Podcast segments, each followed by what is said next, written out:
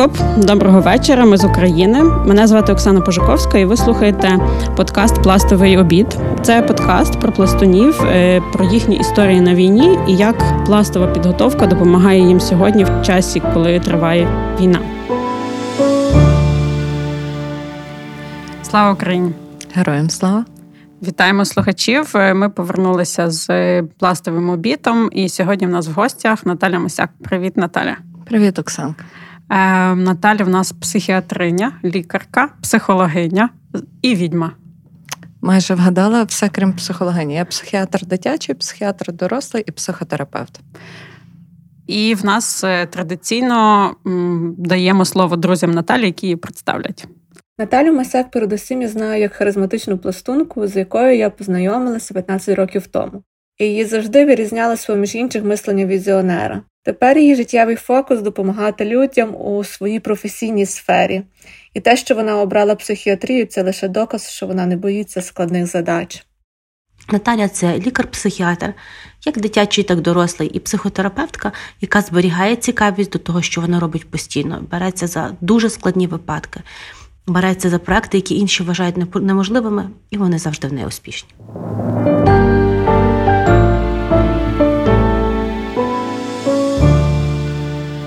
Давай почнемо з анекдоту психіатричного психо. Та я не маю, Оксана, я не маю психіатричної.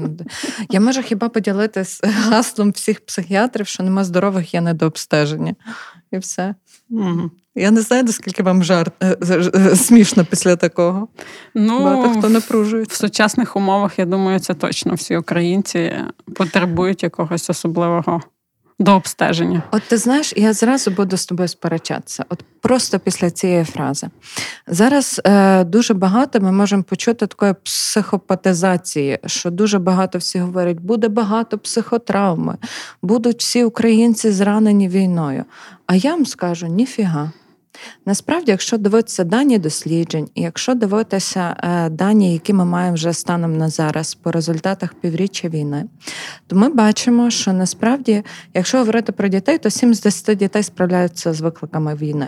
В них настільки добрий внутрішній ресурс і стресостійкість, якщо батьки ще вміють її підтримати, що насправді не буде в них ніякого зранення війною, вони будуть себе почувати доволі добре. Те саме стосується дорослих. Якщо ми тримаємо базові принципи турботи, турботи про психічне здоров'я, достатній сон, достатній відпочинок, витрачаємо зусилля, але замінюємо це відповідним ресурсами, якоюсь діяльністю, яка нам приносить задоволення, то не буде в нас ніякого зранення війною. Дуже важливо ще є теж тримати інформаційну гігієну, бо якщо залипнути в новини на кілька діб, то очевидно, що і найздоровіша психіка може. Пошатнутися.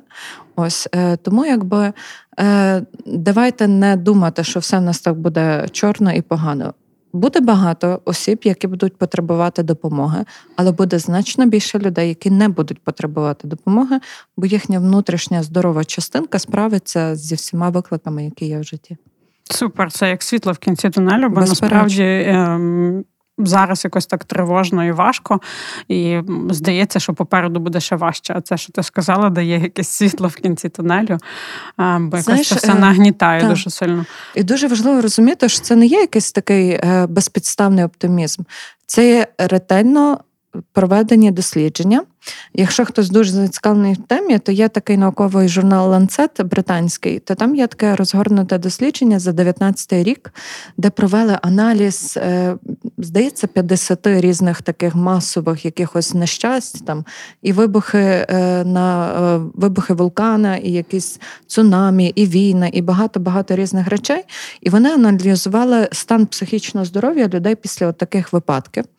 І треба сказати, що цифри теж оптимістичні фантастичні. Звичайно, що кількість психічних порушень, психологічних проблем зросте. Ну, тому що все-таки ми не перебуваємо в повному здоров'ї. Ось, але треба сказати, що не буде аж так багато посттравматичного стресового розладу, так багато якихось якоїсь біди і горя. Будуть проблеми, але в мене немає сумніву, що ми справимося. І ще добавлю лампочку в то світло в кінці тунелю. Є такий психологічний феномен посттравматичного зростання. Коли ми переживаємо якісь негаразди, якісь життєві виклики, і ми з ними справляємося, після того ми стаємо кращою версією себе, кращими, аніж ми були до цієї травматичної ситуації. І я е, просто переконана на 100%, що українців чекає таке масове посттравматичне зростання. Ми виростемо як суспільство, ми виростемо кожен з нас індивідуально особисто, і в кінцевому результаті всім нам стане жити набагато краще, ніж було до цієї ситуації. Круто. Цей mm-hmm. шматок треба вирізати і поставити на рекламу, щоб всі про це почули. перед сном слухати просто. Зараз дуже багато людей е, ну, трохи стомилися і не контролюють е, своїх емоцій, ем, все роблять на останніх силах, і це таке дуже створює дуже нездорову, скажімо, атмосферу, е, неповажання якихось меж інших, звинувачення. Я хотіла тебе спитати, може в тебе є якась кількість порад, як з цим всім впоратись, як з цим всім жити нашим слухачам? Угу і слухачкам? Е, це дуже добре питання, і воно справді відображає ту ситуацію, яку є, бо півроку це досить довго. Це досить довго для стресу. Ми краще адаптувалися до того стресу, але ціна питання також ми виснажилися. І тут, якби е, треба тримати з базових принципів турботи про психічне здоров'я. Добрий сон, добрий відпочинок, достатній це все має бути. Змінювати діяльність обов'язково ресурсною якоюсь активністю. Якщо для вас приносить, от я здам слухачам тебе, знаєш, ти любиш плавати. Якщо це тебе підзаряджає, тобі точно треба мати це в своєму режимі хоч кілька разів на тиждень, щоб ти могла відновлюватися. Бо якщо працювати лише на допомогу, а не дбати про себе, по-перше, це не корисно. А по-друге, нам треба бути дійсно свідомими, що це не спринт, а вже марафон. Ми вже це всі бачимо, відчуваємо. Якщо ми хочемо цей марафон перемогти, нам треба дбати про себе. Е, є таке поняття, як волонтерське насилля. Це коли люди справді настільки входять е, активно в волонтерство, що вже починають е, звинувачувати себе, як я можу обрати себе, свої інтереси, як в цей час на сході таке відбувається. А власне, якщо ви хочете залишатися ефективними і надалі, помічними волонтерами і надалі, ви мусите обирати себе. Ви мусите спати, їсти, зустрічатися з близькими, тримати оці соціальні стосунки, тому що нам не треба виграти війну, нам треба виграти мир. І щоб мирі ми були живі, здорові і мали близьких людей коло себе, нам треба про це думати вже зараз. Тому якби нічого геніального тут немає, просто базові принципи базова турбота про себе, стосунки з близькими людьми, які точно є добрим ресурсом для більшості. І я думаю, що таких проблем не мало би виникати. Я знаю, що після 24 лютого в тебе з однієї роботи стало чотири. Угу. Розкажи, будь ласка, про свої проекти і як ти з цим справляєшся. Ну, але спочатку про самі проекти, про їхні результати, якісь історії, можливо.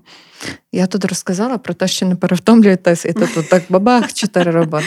Е, Важливо розуміти, що вони всі в одному полі знаходяться. Це не є чотири різні роботи, де я виконую різні функції. Всі вони дотичні до основної моєї діяльності це турбота про психічне здоров'я.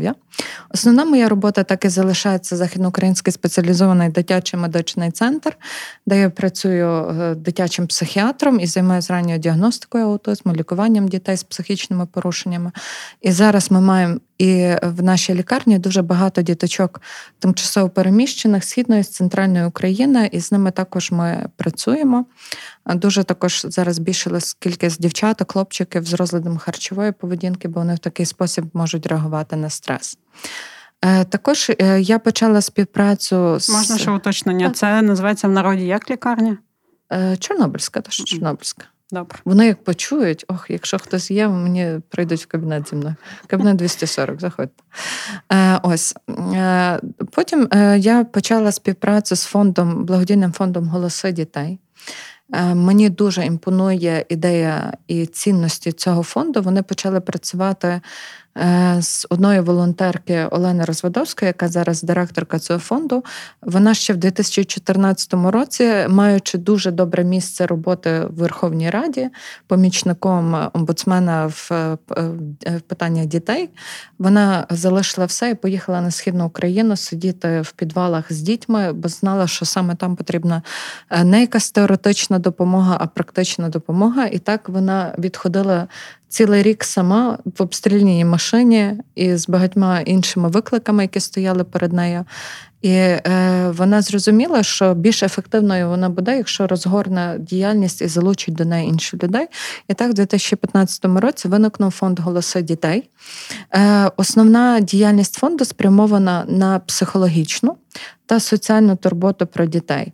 Е, і це також мені дуже підходить, і якби е, мені здається логічним це поєднання, тому що безглуздо дбати про психічне здоров'я, якщо у вас нема чого їсти, або ви не маєте що е, що вдягнути. Тому оця психосоціальна допомога вона дуже цінна і дуже важлива. І там я очолюю програми, які націлені, і ми. Я не помиляюся, я можу помилятися, але здається, що ні. Ми єдині, хто дбає про психічне здоров'я психічно хворих дітей. В часі війни їм виклики війни даються в рази важче. Здоровим діткам важко справитися, дітям з психічними проблемами справитися в десятки разів складніше. Якщо, наприклад, собі уявимо дитинку з розладом спектру аутизм, дуже часто в них є підвищена чутливість до звуків, запахів, е, до е, того, якщо є зміни в режимі дня. Скажіть мені, будь ласка, в часі війни, що ми маємо? Сирени, які подразнюють, недоступність, якщо дитина переїхала з центру України, переїхала сюди. Очевидно, що режим дня злетів, немає стабільних занять, і оці всі речі з'їхали. Ось і саме цим я займаюся в фонді голоси дітей. Іншою такою моєю активністю це співпраця з фондом Волонтер. Е, вони займаються тим, що е, нам катастрофічно необхідна велика кількість добре навчених фахівців. І спільно з фондом волонтер, співпраці з ЮНІСЕФом, ми навчаємо наших психологів, соціальних працівників по трьох основних таких навчальних програмах. Перша програма це діти і війна. Це я це групова робота для діточок, які зазнали впливу війни. А зараз таких дітей дуже багато. Е, друга програма це турбота про батьків. Батьки, які опікувалися такими дітками або е, Е, є не в ресурсі або тимчасові переміщені батьки, е, їх підтримати. І третя програма це є робота з горем. Якщо хтось близький помер, як пережити цю втрату, і вона також націлена на дітей. Тут і, ти що виконуєш? Тут я тренер для психологів, соціальних соціальних педагогів. Е, і ем, від березня почала навчати цю програму, то е, спільно з моєю котренеркою, бо ми навчаємо подвоє, щоб е, ресурсу вистачило. Через нас прийшло вже більше ніж 250 психологів, яких ми навчали. Круто. І вони працюють в Україні по Україні. Так, так, всі вони працюють по Україні і дуже трепетні. Тут можу багато історій розказати. Бо були дуже такі трепетні ситуації, коли до нас прийшли психологи з Херсона. І здавалося б, е, вони вже е, Херсон вже тоді був окупований. В них були проблеми з інтернетом, але вони всі говорили українською мовою. Вони прийшли навчатися, бо вони кажуть, ми сидимо в підвалах з нашими дітьми і чекаємо, коли пройде ЗСУ. Очевидно, що це не може не торкати. І після е, цього досвіду, коли мене питають, чи ми робимо достатньо, я відповідаю, так, ми робимо достатньо. Бо після знайомства з цими людьми, як я можу сказати, що ми робимо чогось недостатньо. Вони роблять більше, ніж вони можуть робити. І також мали випадок, е, коли читали тренінг, е, були в нас психологи з Вінниці, якраз в той день там стався вибух, і вони після вибуху не вийшли на зв'язок. Очевидно, що це вплинуло на всю групу і на нас, як на тренерів. Ми дуже хвилювалися, що з ними все добре. В кінці е, дня е, тренінг триває два дні. В кінці першого дня вони доєдналися. На щастя, з ними все добре було. Угу. Вони чули вибухи, це було недалеко від них, тому вони від'єдналися. Але на щастя, з ними все добре. Угу. І четвертий. І четвертий мій проект це співпраця з школою супергероїв. Е, це психологи, які працюють у лікарнях, і також це є педагоги, які працюють у лікарнях. Як ви знаєте, є досить велика кількість дітей, які мають тривалі хронічні захворювання. І щоб ці дітки зберігали е, таку відчуття нормального життя. До них приходять е, педагоги, яких навчають прямо в лікарні, які роблять з ними завдання, щоб дитина, яка повернеться рано чи пізно до звичайного життя, не випала як повністю лише в захворювання, а залишалася при здоров'я. Е, і там ми також е, готуємо і методичні рекомендації для психологів, педагогів, щоб як підтримати дітей, які мають виклики хвороби і поряд з тим виклики війни. І так само ми працюємо над інформаційною підтримкою підтримкою і психологів, і педагогів, як подбати про себе. Вони мали важливо теж і турбуватися про своє психічне здоров'я, щоб допомогти іншим. Надіваємо маску в літаку спочатку собі, потім. Точно, точно. Кисневу маску спершу на себе, а потім на всіх, хто оточуючи. І це, знаєш, також е, ця фраза до того твого попереднього питання про вигорання волонтерське. Якщо ви не вдінете маску на себе, ви не зможете волонтерити для інших. Ви зможете, але ціна буде неспівмірна.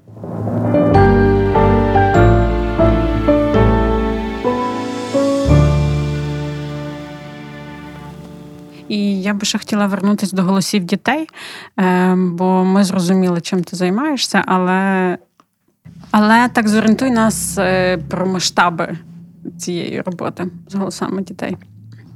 Масштаби фонду голоси дітей. Е, якщо говорити виключно по моїй ділянці роботи з дітками з певними психічними порушеннями, то станом на зараз вже більше ста дітей з розладом спектру аутизм відновили свої корекційні заняття безкоштовно тут.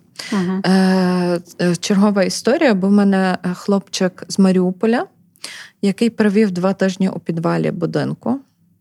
На моє питання, чи це ваш особистий будинок, вони кажуть, ні, на жаль, це був великий п'ятиповерховий будинок, де було багато людей, тварини. Уявляєте собі, яке це, який це стрес для дитинки з розладом спектру аутизм.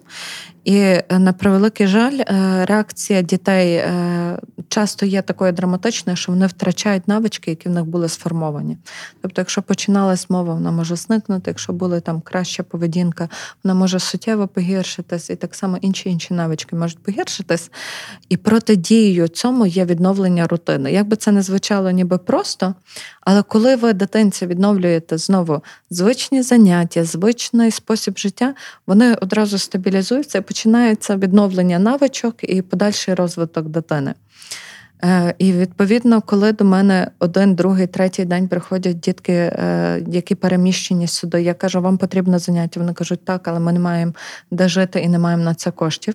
Я зрозуміла, що треба щось зробити з свого боку. І так ми е, налагодили співпрацю з фондом голоси дітей, і в свій час налагодили співпрацю з чотирма найкращими центрами по корекції аутизму у Львові. І Вони беруть наших дітей, і це вже триває три місяці буде тривати і надальше. Ми зараз чекаємо грантової підтримки е, від організацій, е, щоб продовжити подальшу роботу з дітками по цій програмі.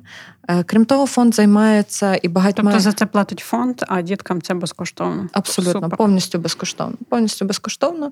І батьки дуже щасливі і е, маємо гарні результати. І це дуже важлива угу. справа. Насправді, ви молодці. Е, дякую. Е, батьки молодці також, і вони кажуть, що багато хто оцінює дуже високу якість послуг, які надають у Львові. Мені теж хочеться похвалити наших поведінкових терапевтів, наших логопедів. Що Справді вони дуже часто роблять дуже класну роботу. Багато хто навіть виїхавши в Європу, повертається, бо каже, що тут кращі послуги. Угу. І це безперечно, що дуже приємно чути. Круто. Ми вже, mm-hmm. до речі, в попередніх подкастах говорили про всякі сервіси, банки і так далі, mm-hmm. але Круто, що до цього додається і медицина. Це якось важко в це повірити, але так, в нас в нас є таке трошки е, недооцінювання себе, і е, я думаю, що в коментарях батьки не дадуть обманути, що дуже часто якість тих послуг, які ми тут надаємо, дуже дуже доброго рівня. А як взагалі лікарня, лікарі, і як ви з всім живете? Як ви відпочиваєте? Як ви вдіваєте на себе цю маску кисневу? Угу. Ну, лікарі це такий особливий народ. Е, в принципі, жити в стресі для лікаря це звичайний Нормально. робочий день.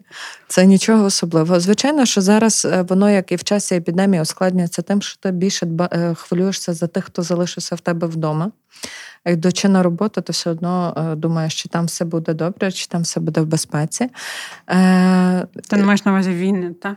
Війна, і так, так, так. Епідемія нас трошки до того, якби загартувала, коли ти йшов на роботу, і до тебе могли прийти пацієнти з ковідом, бо це лікарня. Угу. І ти потім повертався додому і і думав, чи все окей, чи ти нічого не несеш додому.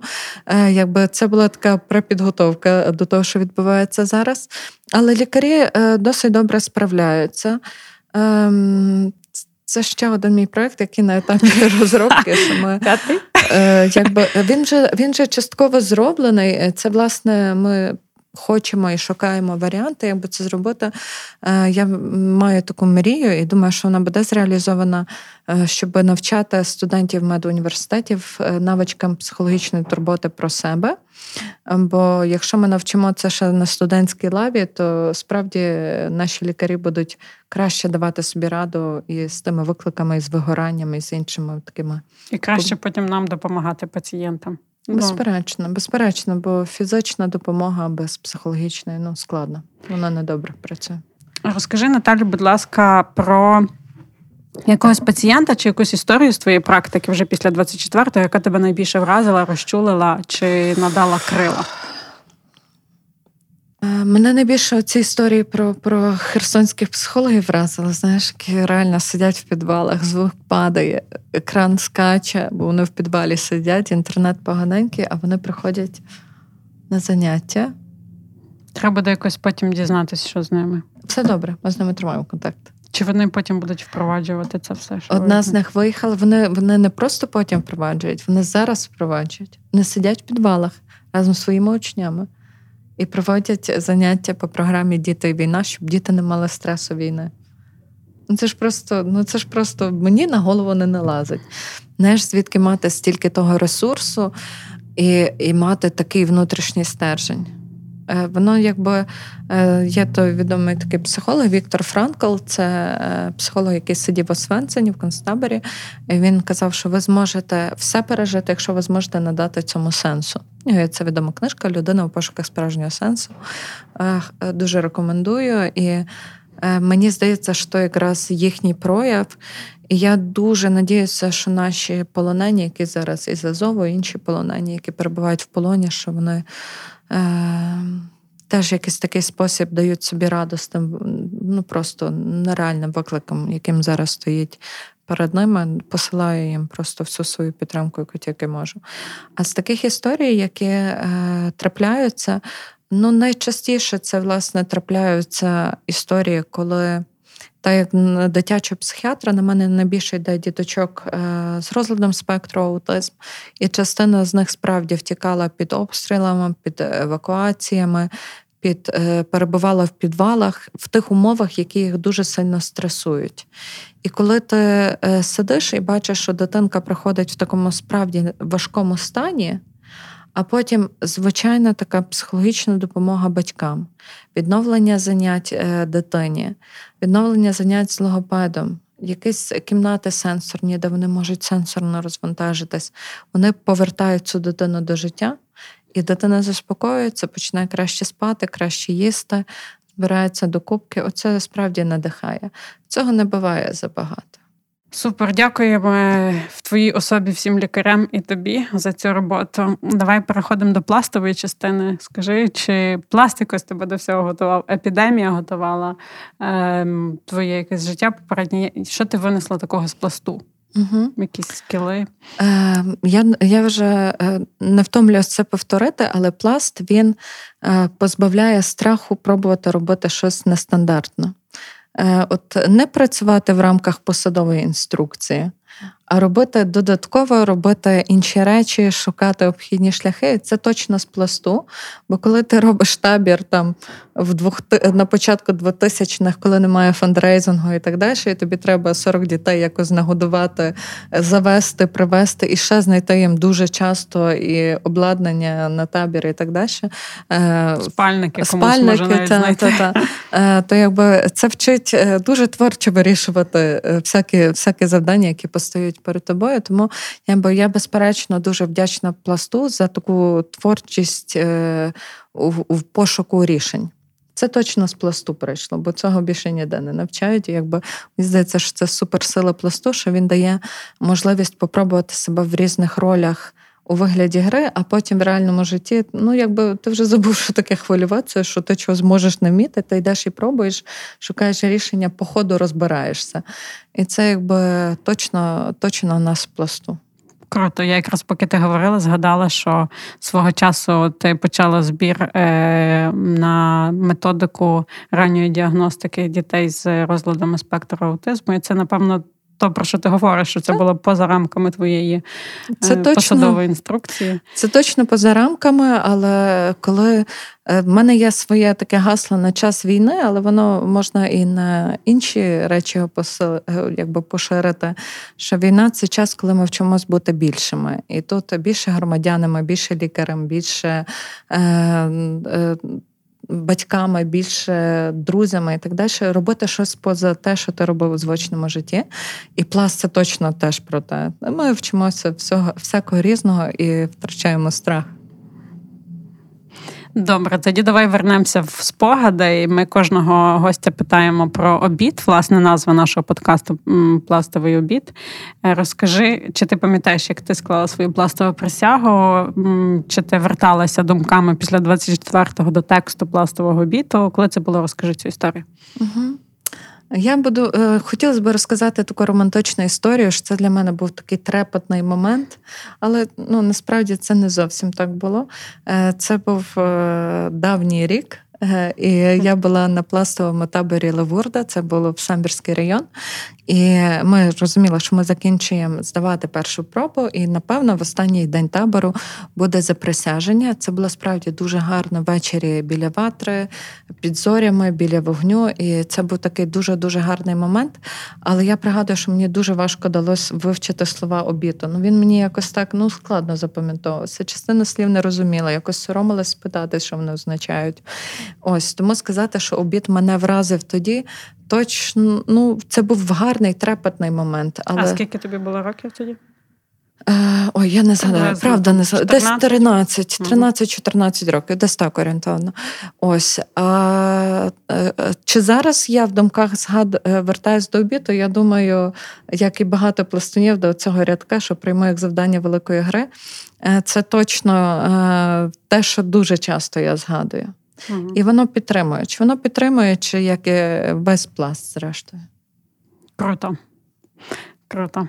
Що ти щиро розказала цю історію, бо моє заприсяження теж було веселим, я колись про це розкажу. Ти, е, Чи ти тоді так усвідомлювала всю важливість процесу моменту? Ну, мен, я просто два рази заприсяжена, так щоб вже точно. Це такий новий розділ стайлу, я так думаю. Так, так. Тому таке іншим разом.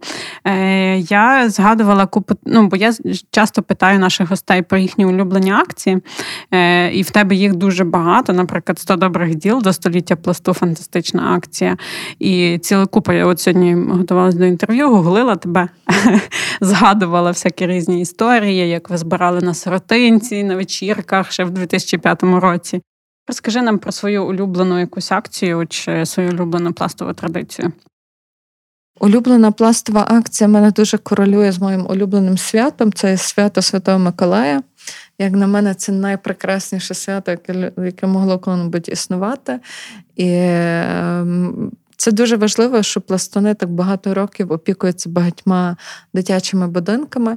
Дуже теж мені подобається об'єднуюча акція Флеємський вогонь миру, коли ми їздимо в діаспору і е, розвозимо той вогонь, який об'єднує всі домівки і не лише пластунів. Це така дуже світла акція тепло, от от як веземо світлий теплий вогонь, така вона і є насправді. Е, Мені мені напевно легше буде сказати, яка мені акція не подобається, але ми цього уникнемо. В пласті дуже багато гарних таких е, справді добрих акцій. Щось краще вдається, щось гірше, але за тим завжди стоїть добра ідея, що немало важливо. А друге питання? Ну, традиція, але то або або. Ну, хочеш, okay. можеш розказати про якийсь церемоніал улюблений свій. А а традиція моя пластва.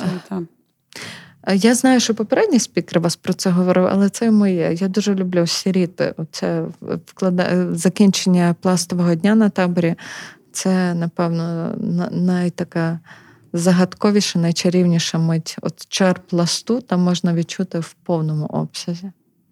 Взагалі на таборуванні, мені здається, там просто його прибагато в кожному дні. в кожному... Оце, оце сіріння біля ти чуєш, як ще тріскотить вогонь, і останні іскри летять до зірок, і ти тримаєш когось за теплу руку поруч. Ну воно таке дуже гарний момент єднання і такого справді магії. Власне, може, ти би, бо попередній спікер Сергій Корольчук е, не розказав, не розкрив цю тему сіріння, бо нас же ж слухають теж не пластуни. Може, ти коротко скажи, що це таке? Угу. Сіріли у сумерках півночі ватра це перші рядки оцієї пісні, якою ми закриваємо пластовий день на таборі.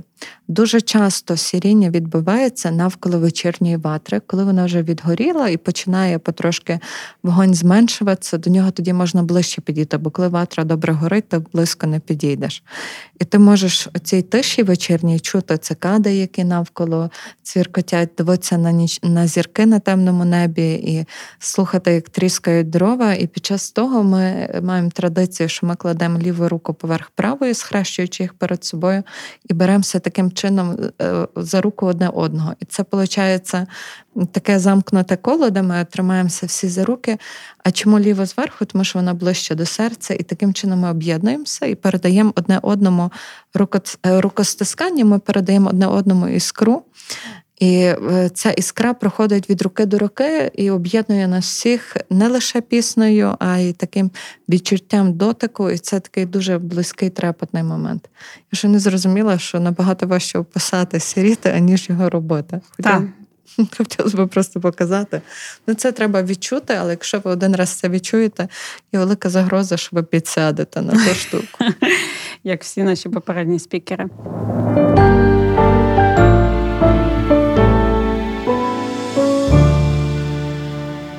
Давай тоді до степових відьом. Ем, хочу сказати тут слухачам, що насправді Наталя засновниця, одна з чи співзасновниця степових відьом в Україні. Тобто цей корінь існував в Австралії і відродився чи наново заснувався в Україні 17 років тому. І фактично виходить, що тоді вас було п'ятеро, а зараз 50 в 10 років в 10 разів зростання. Це дуже круто. І в нас вже були відьми в цьому подкасті. Це Іра Вовк, і Іра Голубів. Ви можете послухати їхні подкасти, е, їхні розмови. Е, і вони там згадують про відьом. А тебе хотіла би розпитати трошки. Ну, хотілося б спитати, чому відьми, бо бо, бо ти саме запропонувала цю, цей корінь. Е, то, якщо можеш, скажи. І, Але головне, що я хочу, щоб ти розказала слухачам, це от е, як ти дивишся цю от е, ретроспектива. Тобто, колись заснування кореня вони були одні степові відьми, зараз вони зовсім інші.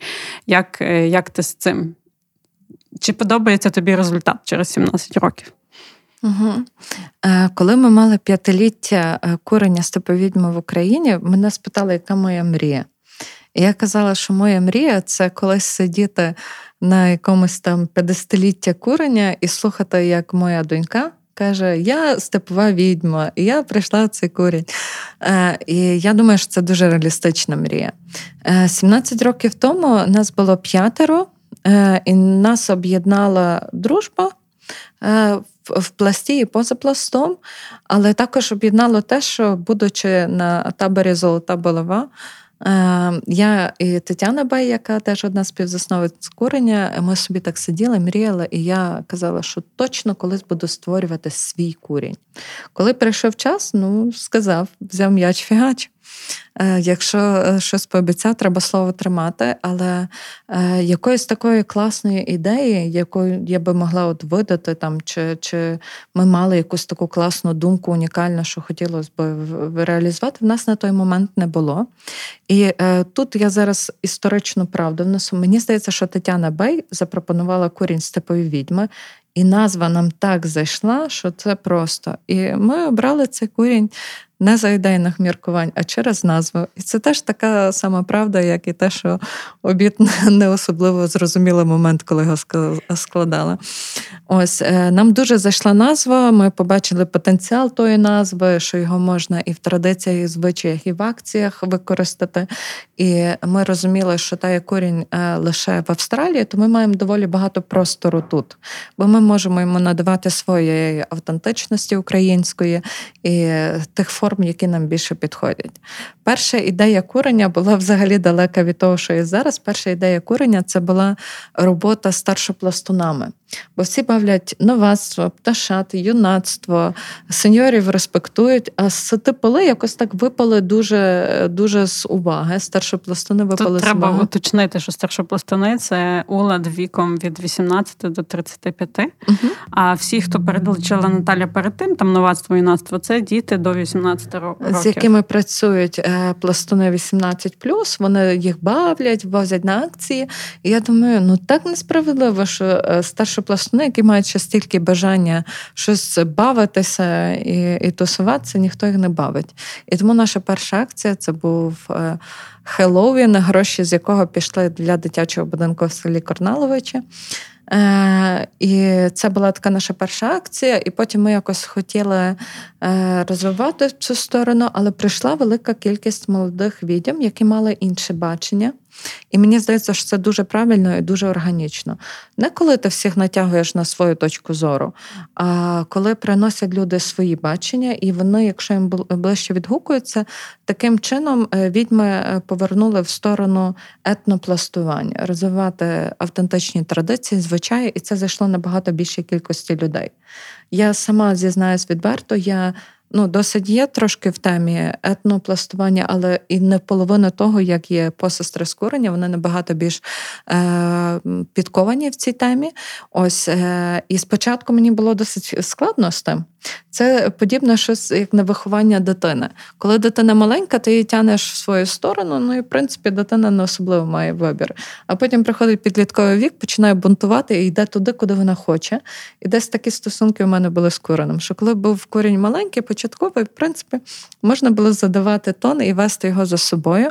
А потім вже е, довелось послухати, що ж той підліток мені говорить, куди він хоче рухатись, і відпустити його.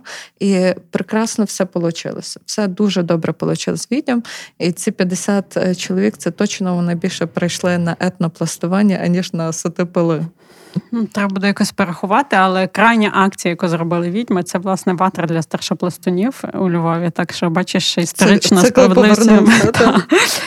Е, добре, дякую тобі дуже, Наталю, що прийшла, що розказала за те, що робиш свою роботу, дбаєш про психічне здоров'я. Слухачі дуже наші рекомендуємо вам дбати про своє здоров'я, не забувати, попри все, е, турбуватись про себе. Дякую.